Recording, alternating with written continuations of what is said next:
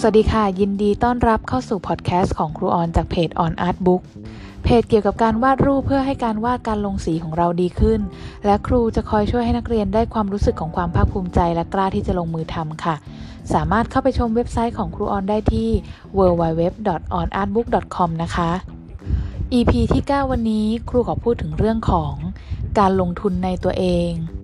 สิ่งหนึ่งที่สำคัญในปัจจุบันก็คือการลงทุนในตัวเองค่ะ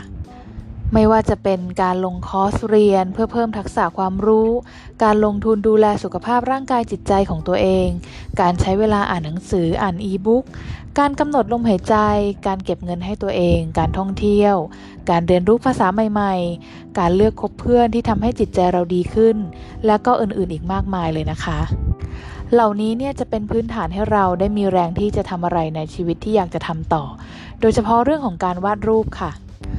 ทุกวันนี้ครูก็ต้องมีการแบ่งเวลาแม้ว่าช่วงหลังที่เริ่มทำพอดแคสต์เนี่ยแล้วก็ช่องทางโซเชียลมีเดียอื่นๆเนี่ยค่ะ คือเพิ่มขึ้นมากมาย จะทำให้การจัดสรรเวลาของครูเนี่ยทำได้ยากขึ้น แต่ก็ต้องทำนะคะทำน้อยก็ยังดีกว่าไม่ทำเลย จริงๆแล้วทำวันละนิดอะค่ะจะช่วยให้ได้ผลมากกว่าโหมทำในวันเดียวหรือ 2 วันแล้วก็ล้มเลิกไปนะคะ เมื่อวันก่อนครูนั่งทำงานทำคอนเทนต์จนถึง ช่วงเกือบสี่ทุ่มนะคะ แล้วก็คิดว่าจะอาบน้ำแล้วก็นอนดูหนังสักเรื่องแล้วก็คงจะหลับแล้ว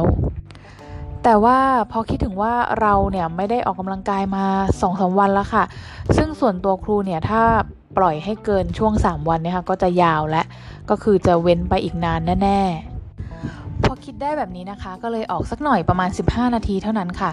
เพราะจริง ๆ มาออกตอนกลางคืนหนักๆก็ใช่ว่าจะดีก็เลยยึดทางสายพอดีสายกลางนะคะ ออกให้พอมีเหงื่อนิดหน่อยนะคะ แล้วก็ค่อยอาบน้ำเพราะคิดดูจริง ๆ แล้วเนี่ย 15 นาทีเผลอๆเราแค่ก้มหน้าถ่ายดูโทรศัพท์ไปก็ใช้เวลามากกว่านี้อีกแล้วค่ะ ก่อนออกกำลังกายก็จะเป็นช่วงที่ยากที่สุด เพราะว่าเรายังเลือกได้ว่าจะออกหรือไม่ออกดีใช่ไหมคะเราจะทำวันพรุ่งนี้ก็ได้ ในสมองอาจจะตีกันเล็กน้อยนะคะ แต่ว่าท้ายที่สุดแล้วเนี่ย เราแค่คิดว่าถ้าเหนื่อยเนี่ยเดี๋ยวเราก็หาย นะคะ แต่เราได้ฝึกวินัยตรงนี้ให้ร่างกายเราชินขึ้นวันละนิด อดทนวันละหน่อย เพื่อให้ภายในเราได้สูบฉีดหรือเพื่อสุขภาพ ก็จะทำให้เรามีแรงทำตามวินัยที่เราตั้งใจไว้ได้แล้วค่ะนอกจากเรื่องของการออกกำลังกายแล้วเรื่องอื่นๆที่กล่าวไปนะคะ ก็สำคัญไม่แพ้กัน ถ้าเกิดว่านักเรียนคนไหนทำได้ค่อนข้างครบก็ถือว่าดีมากเลยค่ะเเรื่องของการลงทุนในตัวเองเนี่ยบางครั้งก็ต้องเริ่มจาก พฤติกรรมที่ทำได้ง่ายมาก ๆนะคะ เช่น เมื่อเราได้เงินมา เราแบ่งไปกองนั้นกองนี้ โดยอาจจะลืมว่าเราจะต้องมีกองที่เอาไว้ลงเรียนคลาสเรียนต่างๆ เพื่อความรู้ทักษะของเราในตอนนี้แล้วก็ในอนาคตนะคะ เราต้องมีเงินเก็บเงินลงทุนให้ตัวเองด้วย เพราะส่วนใหญ่เนี่ยอาจจะแบ่งค่าใช้จ่ายไปเรื่องนั้นเรื่องนี้ที่จำเป็นจนลืมกองสำหรับตัวเองไปก็ได้ค่ะ ดังนั้นนะคะเพื่อ พื่อตัวเรานะคะ แล้วก็ชีวิตที่มั่นคงมากขึ้นเนี่ย เราลองมาเริ่มหากิจกรรม หรือการแบ่งเวลาเพื่อการลงทุนในตัวเองกันตั้งแต่วันนี้ได้เลยนะคะ